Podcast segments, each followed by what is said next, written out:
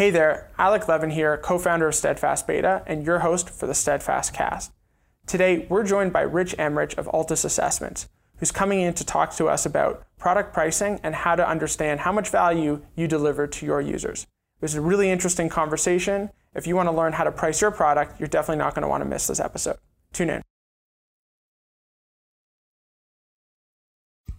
Um, are you, is it picking up sound? All's good? Yeah, we're good. Okay, cool. Okay. Um, Is it recording? It's going. Awesome. Okay, you're going to stitch it all back together and... Something like that. Yeah, something like that. Um, yeah. Take out all Sometimes this... we actually keep the banter because it's kind of interesting before the actual official start sort oh, of thing. Yeah. Right. Um, we're saying we're testing some stuff out. Um, anyway, cool.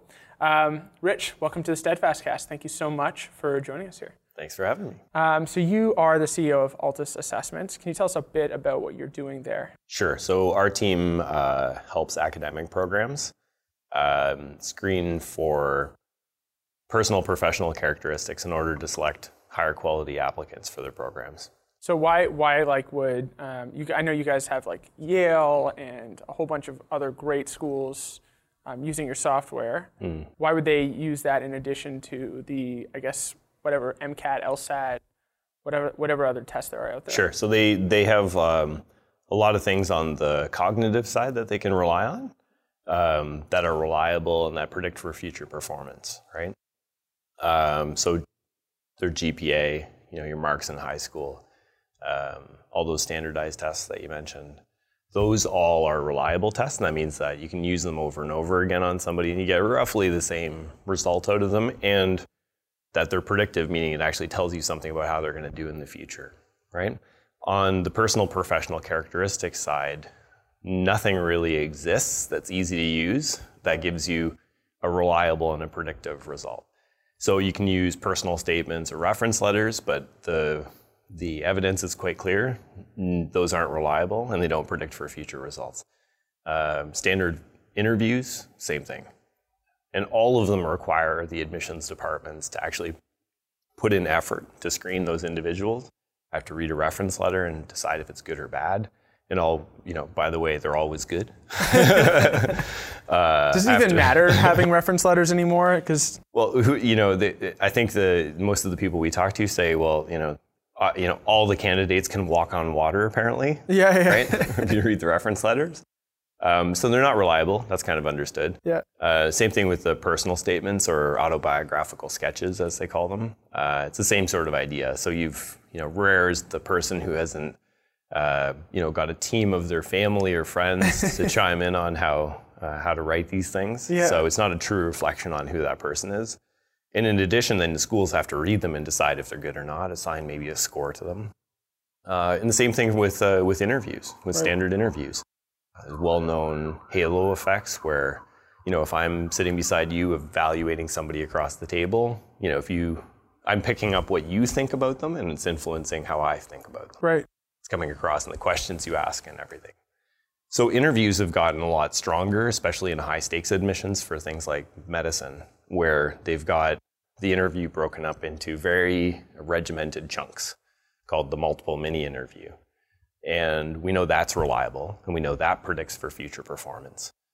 But all these take, things take a lot of energy and there's nothing yet at the pre-screen stage. So if you're applying to my program, I don't care what program it is, mm-hmm. you're submitting me you know, your your cognitive score, whatever that happens to be.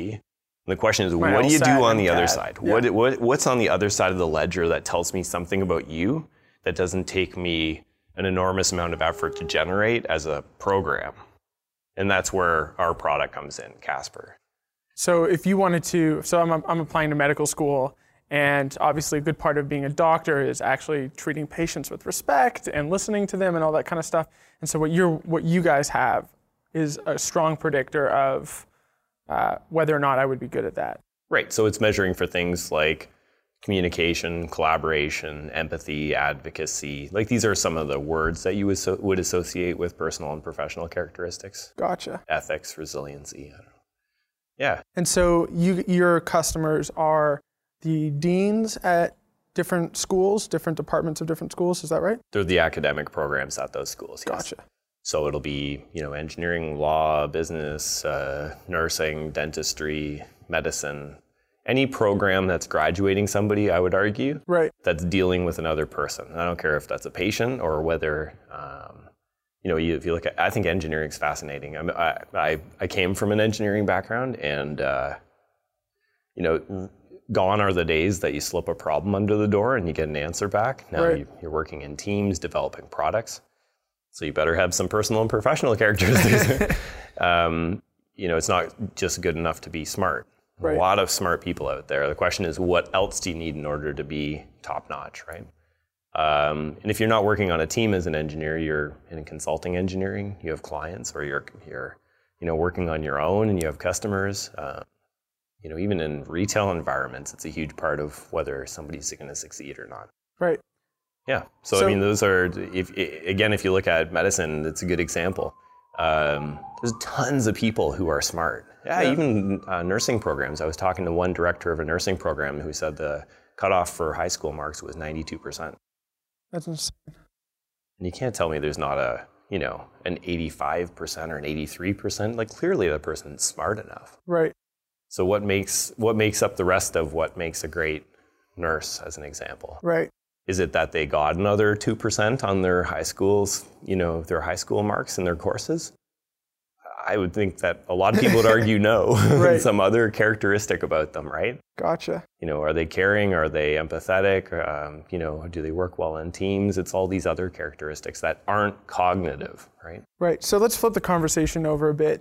The one thing that we, recently you and I had a conversation about right. pricing, right? right.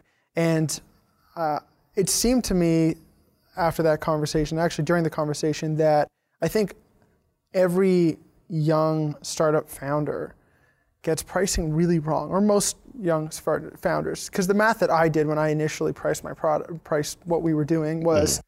here's how much it's going to cost me to deliver, you know, whatever value this customer is looking for, and now I'm going to multiply that by one point five, and that's my markup, and then that point five ends up being, you know, our our operating revenue or profit or whatever it is. Right. Uh, and uh, you think that's the wrong way to do it, and you convinced me. Remind me again why I was so foolish last year to, to take that approach. Uh, yeah, I got to remind myself what our conversation was. I could come up with what my rationale would be right now, though. Sure. So you're describing what makes a what makes a business operating in a certain way makes sense. You're trying right. to rationalize what the business would be when you're taking that approach to pricing, right? Right. It's a very different approach if you look at it from the perspective of value. So as a customer, I'm going to experience some value of your solution, right? So you're going to come to me and you're going to solve some pain, you're going to eliminate some fear, you're going to do something for me that I'm going to pay for, right? Mm-hmm. That's a business. Yeah. Right, okay. So if you think about it from the customer's side, yeah. it's not about your business and how you've structured it. They don't care. Right. What they care about is what value are they experiencing from using your, your product, and more importantly, what are they going to have to do in order to change to use your product, and is it worth um, undergoing that pain? Right. Right. So I think about it. I, I came from an engineering background, so I've got this uh, picture in my head of um, a chemical reaction. Right. And so there's different energy states, and I think about it the same way if somebody's going to choose to use a product or not. So you you know it doesn't matter if it's uh, you know using a new toothbrush, or switching your toothpaste, or if it's uh, you know considering your product or my product or anyone's product. There's where I am right now. I'm going to decide whether to listen to you is the first thing. Right. Right. So you're going to describe to me this this this higher plane, if you will. The thing is, you don't just draw a straight line between where I am and where I'm going to. There's some pain that I need to overcome in order to get to that space, is the way I think about it, right? Value is is describing to the customer that it's worth doing that in order to get to that better place, right? So you're going to have to do something extra. I'm going to have to, you know, spend three dollars and fifty cents on this toothpaste that I might hate. So tell me why this is going to be the best damn toothpaste, or eliminate the the barrier by making it free for me to try it the first time. Um, You know, maybe it's going to make my teeth turn yellow, so convince me that, you know, it's the, the that I don't have anything to fear for. So I kind of think of it more along those lines. And then pricing is just kind of a natural thing that flows out of that, which is more about, is there a business model that um, can fit into what the customer is willing to pay, which is more a reflection of the value that you're delivering to them.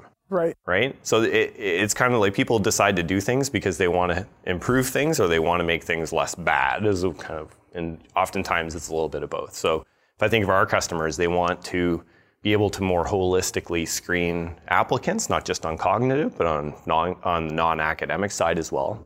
So they they want to be able to do that without spending um, a lot of money and time, right? So there's the value for them. So we come to them and say, hey, we can do this for you. And say, oh, wow, that's really interesting. But, you know, what about this and that and the other thing? All the things that I'm I'm afraid of, you know, these are potential uh, barriers. And you can convince them that those things aren't barriers. They're willing to come along with you because they realize, oh, okay, well, you know what? The, the energy I have to put into getting to this better place is rather modest. Um, you know, the price that it's coming along for is decent, and I'm willing to undergo that change. And if you can articulate that, if you have a tremendous value that you're delivering somebody without a lot of, uh, you know, where they can just, it doesn't even have to be that the barrier is low to them trying that new solution. It's just that the value has to be overwhelmingly clear to them. Right. And the fear of making that leap has to be sufficiently low that they're willing to try. So pricing is connected to the perceived value or what the end value will be. Correct. And that may be completely disconnected from the cost it takes to deliver that value. A hundred percent. In fact, you know, you may have ten different companies that are all trying to solve the same problem, trying to bring somebody to this, you know, other place, if you will, right? And are able to articulate this, this great. They may have ten different business models. One, You know, the, I, I could describe to you a, a thousand different business models, but maybe only two of them make sense, right? Right. The rest of them are, I, I don't know, I make up silly examples that are that are useless, but uh, um, but there's only, you know, you have to arrive at a business model that makes sense for the problem that you're solving or the value that you're delivering. So right? How do you figure out what that value is? So this is one thing that I think, for me personally, that I, was a challenge for me early on, it still is a challenge, is, and, and we talk a lot about user experience, right? And so how do you understand what it's like for your potential customer, your potential user, mm-hmm. in terms of the value that they see and what kind of, um, and then upon agreeing to try it out or to use it, um, the value that they get every day using that product or using that service. Mm-hmm. Like, how do you figure out what that what that value is and what and therefore what you should be charging for that service? It's okay. So I'll start with it's tough. It's tough, but um, the better you can articulate that case for change. Like, look, let's take a couple examples. Companies, uh, I don't know, you're trying to get some big uh, enterprise company to change software systems, right? You can convince them they're going to save one hundred hours of effort each year, and those one hundred hours are worth to them ten thousand dollars. And uh, you know, your solution, you convince them that they can get to this better place and that it's not going to, you know, cause them to look stupid, which, by the way, is a huge thing in B two B type sales. Mm-hmm. Um, you know, people are like, hey, I'm going to take this risk. Am I going to look better because we did this or worse? You know, even if you can ar- articulate what the return is for them, right? Right. But the more you can get down to what that number is, like, okay, so say I'm saving you ten thousand dollars a year. Are you going to balk at me charging you five thousand dollars as an example? Right. Um, and again, that'll differ depending on where you're in, but it's where, you know, what solution you're delivering, of course, right? But a lot of it comes back to being able to articulate that um, in a dollars and, and, and cents. Well, and again, it depends what you're selling and into what market. It seems, it seems like part of the process is almost like going on a scouting mission and understanding where, you know, where the costs are, what the pain points are, and not just at a sort of, you know, soft level where or, or a superficial level, like really getting into understanding like the numbers behind. If I'm going to save you X number of hours per year, those hours are valued at, at Y number of dollars, and therefore the pain that I'm removing is X times Y, right? Yeah, okay, so let's let's take an, uh, another example just to kind of illustrate it. We all know Uber as an example, yeah. Right? Let's look at what they did. Okay, so um, in the early days when they didn't have UberX here in Toronto, they were acting as basically a fancy cab hailing service. Right. I used them. I love them. Why? Because I could call the taxi without having to talk to anybody. I could see where it was as it was coming to me. Right. I didn't have to whip out a credit card at the end and wait for them to and fill in the thing and pass it to me in that awkward end of taxi experience. And potentially steal all your money. And that. And I, I could just walk out of the, the cab at the end, which was a fantastic user experience, as it were. Yep. And they emailed me a receipt that showed me the route I took. And oh, by the way, if I had a problem, I could, uh, you know, I knew exactly who the cab driver was. If I forgot something in the cab or whatever have you, which by the way happened to me. I forgot my keys in the cab, and I was able to talk to that person. So what did it cost me extra to do that? It right. cost me nothing extra, and yet I got all this value delivered to me. So why wouldn't I use that? There's no reason why I wouldn't use that. In fact, right. I came, I, I became a big advocate for people using Uber back in the day before there was even UberX. So, so, so should Uber be charging you more? Well, so that's that's not for me to say. All I'm saying, all I'm saying is that they're del- delivering a tremendous amount of value. Right. With uh, with me not having to pay anything more, it becomes a uh, I hate using the word no-brainer, but it becomes a no-brainer decision. And more importantly, that that better experience, that better future that they were able to show me, uh, came at the pain of what? Putting an app on my phone and scanning in a credit card? There was almost no barrier. Right. So why wouldn't I use it, right? Now take the go even further to, you know, the the speed at which they've acquired customers more recently. They've got UberX, right? So let's think about that. If I was, uh, you know, um, somebody older than myself that's only used regular cab service, and I'm trying to tell them why they should try UberX as an example, there's also, you could articulate all the reasons why they should, right? Not the least of which is they're going to save money.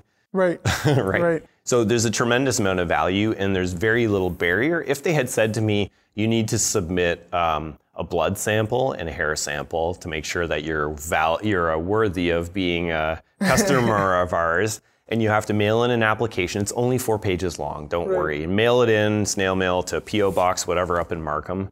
You know, would I be using that service? No, I wouldn't be using that service. So it, again, it's it's not just what value I'm delivering, right. but it's at what cost as well. Not just in terms of uh, numbers, but you know, time and.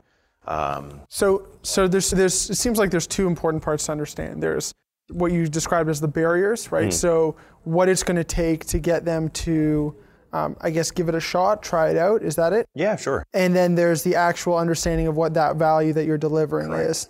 And so, again, both of those are totally unrelated to the cost of operating your business Absolutely. and or your product. Yes. That is a that is a very um, counterintuitive thing, because for uh, I think for many of us, for all our, for at least I can speak for myself, for all my life, I just assumed that mm-hmm. the way you, you make money, the way you run a business is you have something at, at a certain cost, you have a small markup onto that, you and, and at scale that ends up becoming a large number of, of dollars. Absolutely. And that's and that's business. And, and you're not wrong. That is how business works. But just keep in mind that most of those business models won't be rationalized by having customers.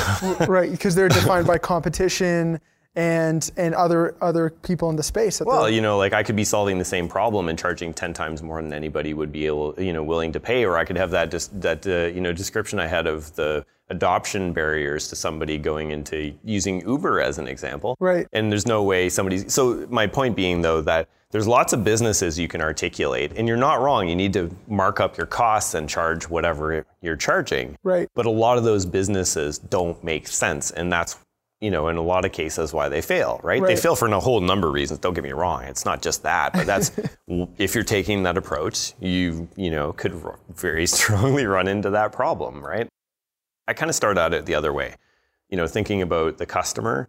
What, how, how big is that pain that you're solving for them? Right. How can you articulate that it's a low barrier to entry, and then what could I charge for doing that? Um, And then what kind of business model would allow me to actually rationalize a business around that? So so does it make more sense then to, if you're if you think you have a problem, you want to build a product to solve this problem, you think this problem exists, like step one is not just like understand if, if these potential if these people who you think will be your customers have that pain point, mm-hmm. but also do everything you can to quantify what the size of that pain point is, um, how often it happens, what the context of that pain point is, when it's worse, when it's easier, like everything around, surrounding that, so that you know going into the development of this product exactly how much you're going to be able to charge, exactly mm-hmm. who would be willing to pay it and why. I would I would argue that you defer building and uh, doing anything on the product side or the business side until you've understood that part of it really, really well. And so in we, fact, we you made have, that mistake big time. You, but this is the thing, is that you're probably in the majority, though. I wouldn't yeah. say the minority is. There's a lot of problems looking for, sorry, there's a lot of solutions looking for problems. Right. And when you talk about building a business in that way, you're creating a solution and then go looking for the problem that it fits. And, you know, that sometimes comes with, oh, well, you know, out of a cast of one hundred potential customers, only two are going to go for it, right? Well, because you built a solution and you've gone looking for the problem. The problem is that only two people experience it in right. the, in the magnitude that you described that would fit with your business model, right? Gotcha. So looking at, so tactically speaking, if if let's say we're, we're starting from scratch here, we think there's a problem that exists, and, and whatever that problem's happened to be, we think we have the capabilities to build a solution to that to that problem. And I want to start by talking to twenty-five potential customers to understand if they experience that problem, how they experience it, how big the problem is, what is the ultimate, ultimately, what's the dollar cost to them mm-hmm. um, of that problem, and, and how much would they w- be willing to pay to like um, remove that problem?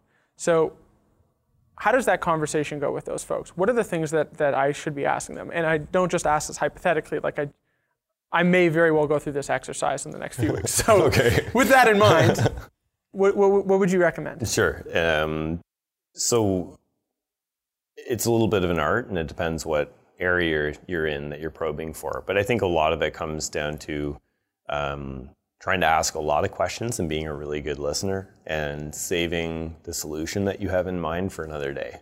Right. Right? Or, you know, um, not, you know, whipping out the solution and saying, well, would you buy this?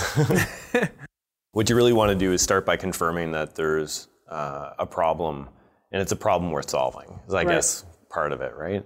Like, uh, you know, uh, say hypothetically you were trying to, um, you know, start up a business that, I don't know, helps people rent something more easily, as an example. Well, you probably want to talk to people who are potential renters of things and p- potential people who are rentees. Yep. You know, describe or ask them to describe whether there's any issues in the certain area that you wanted to focus on, on solving. Maybe you wanted to work on a payment solution that helped renters pay Uh, the landlords more easily or something like that. Well, what does that problem look like? Oh, I have to submit checks every every month, and it's a pain. I spend an hour writing out, you know, monthly checks or something. And right. another person on the other side says, oh, yeah, it's a pain because I have to drop them off at the bank, and it takes seven days for the checks to clear.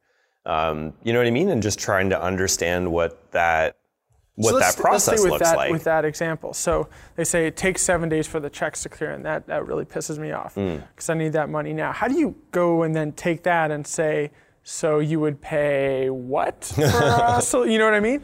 Like we have we have almost a, uh, a like a, a there, there's almost necessarily a, a disconnect between, or at least unless you're dealing with something that's strict, like I'm going to save you hard mm-hmm. cash because you're paying this much for, for function X sure. now, now, and we can do it for a third of that price yeah. and better, yeah. right?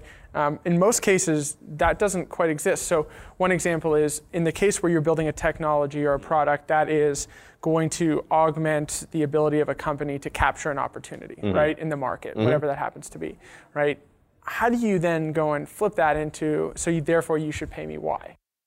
Um, okay, so it's a good question. Again, it's very specific. Right. You know, I hate generalizing because um, what I've learned is that there's lots of similarities, but right. there's plenty of nuances of everything that can kind of throw a monkey wrench into it. There's a lot of different variables that you need to consider. So okay? we won't hold you to your word on this necessarily to every precise one, but no. in general, what do you think we should do? Yeah, but I think the same approach holds true. Right.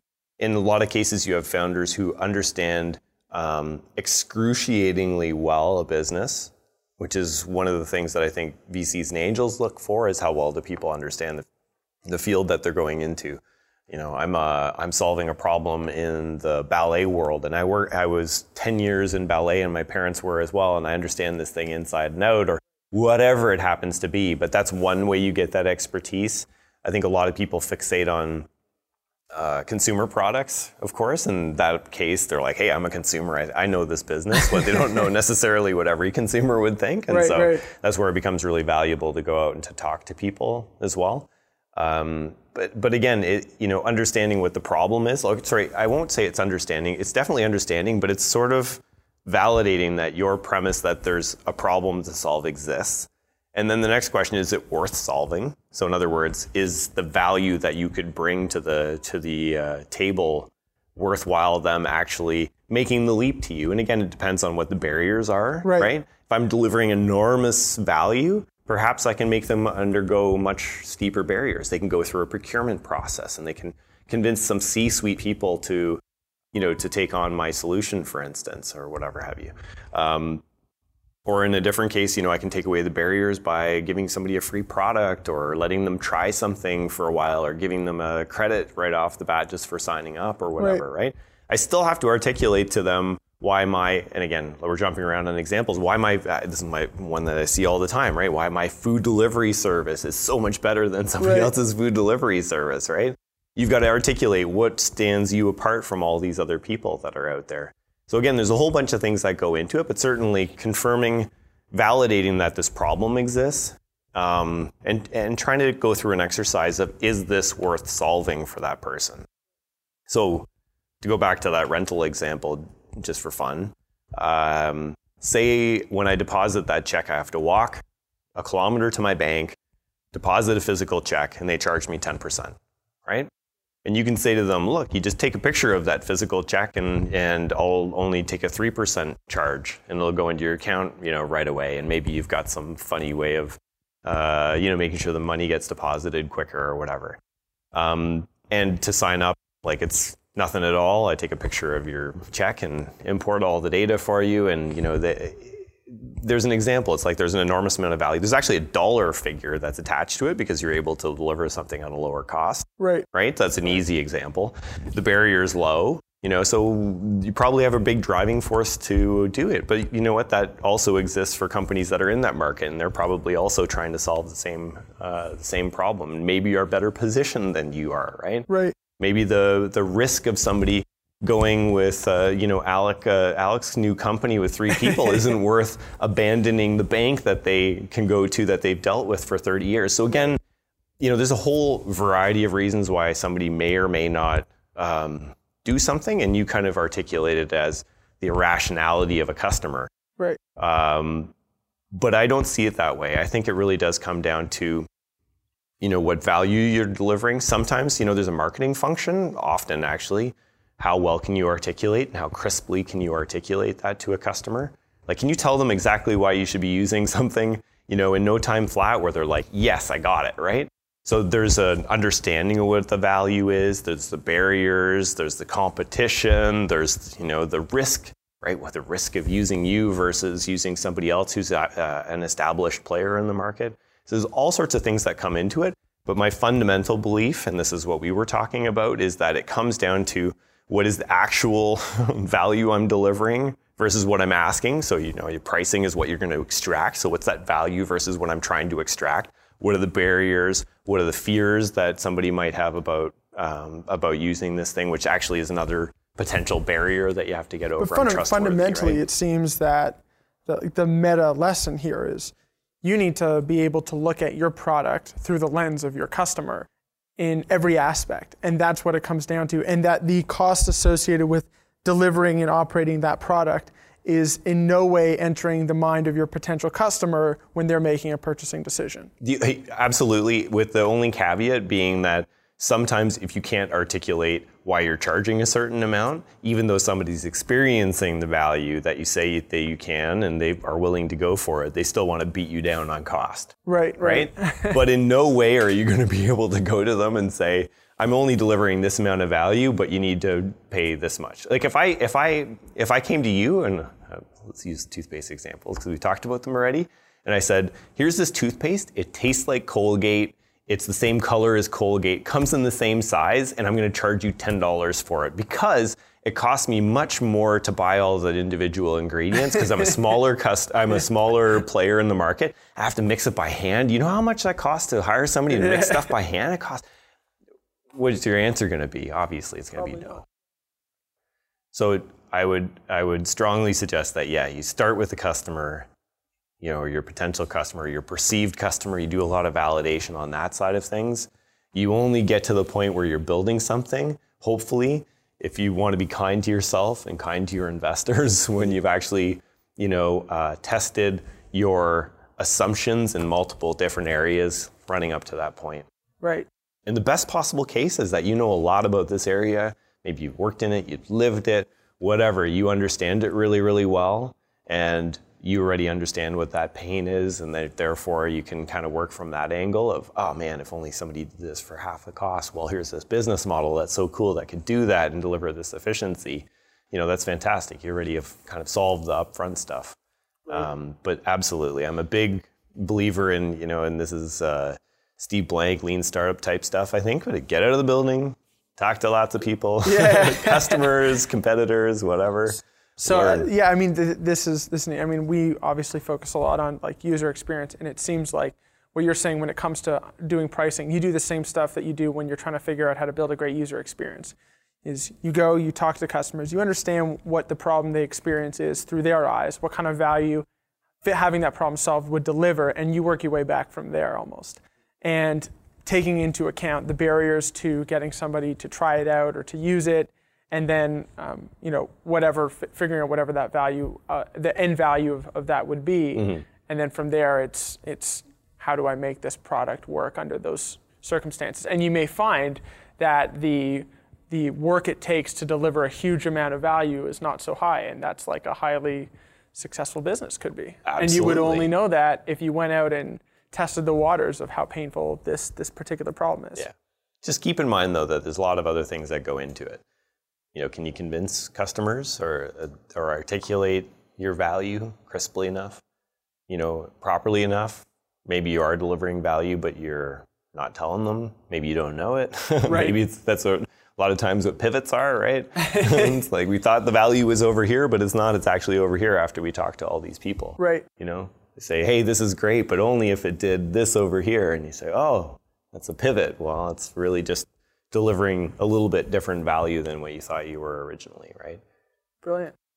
The U I, the U I side of things, the U I side of things, though, um, you know, do you do you see that as um, addressing the barrier?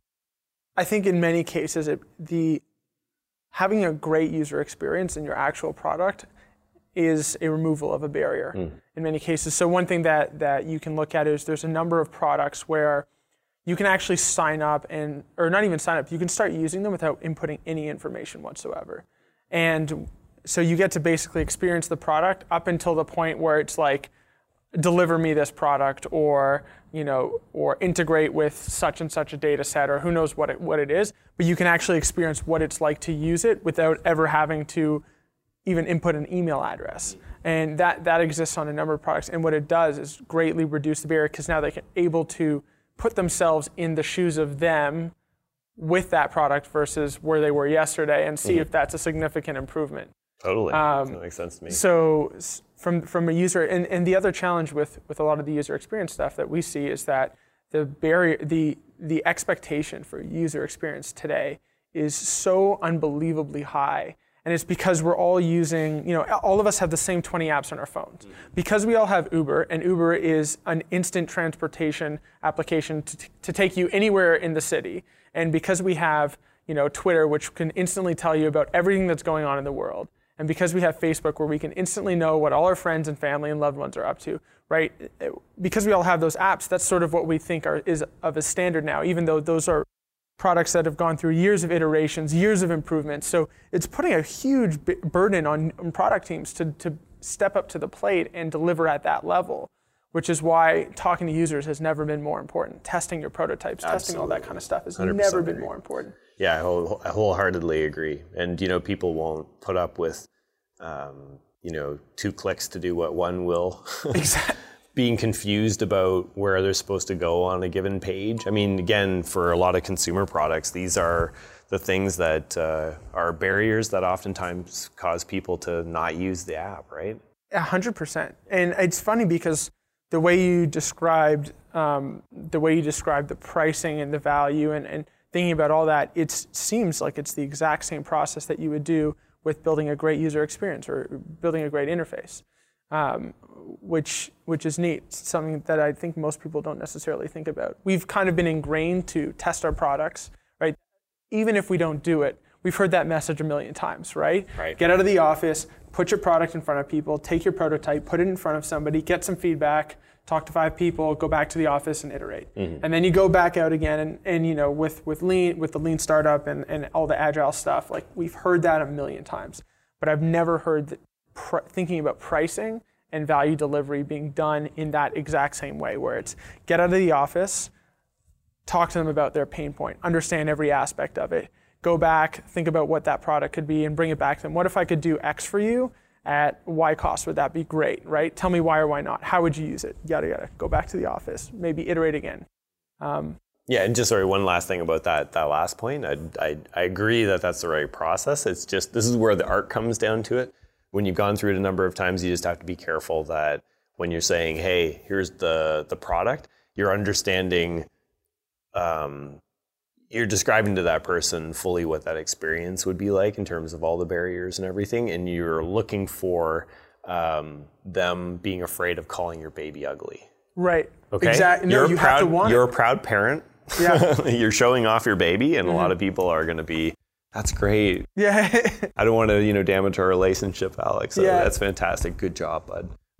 yeah, so. We've had that. It's tough. Yeah, it is. That's tough. Why we always say, like, start off, whenever you, you have one of those kinds of conversations, start off by saying, look, this is a, a piece of crap prototype. Yeah. Um, we have a long way to go. We might throw the whole damn thing out, but yeah. we want to know if there's anything good about yes, it here. Yes. And is if there anything so, salvageable yeah, about can this? We salvage that and keep it in for the next part? And yeah. if they think that it's great, they'll let you know, no, no, don't throw anything out. This is... This is something else, right? Well, there like, you go. So now I learned something. That's a good approach. Yeah, that's that's how we do it. Excellent. Because um, otherwise, you know, they'll sugarcoat it too much, especially when you deal with Canadians. We're too polite about things, right? Um, yeah. Anyway, um, thank Super. you so much for joining us. This was awesome, and I learned a bunch of stuff. So now, if it doesn't work Me out, too. talking to all these customers and trying to figure out what their pain point are, I'm coming back to you. That sounds good. And we're we'll gonna do we're gonna have another podcast conversation. number two. All right. Cool. All right. Thanks so Alec. much. Thanks, man.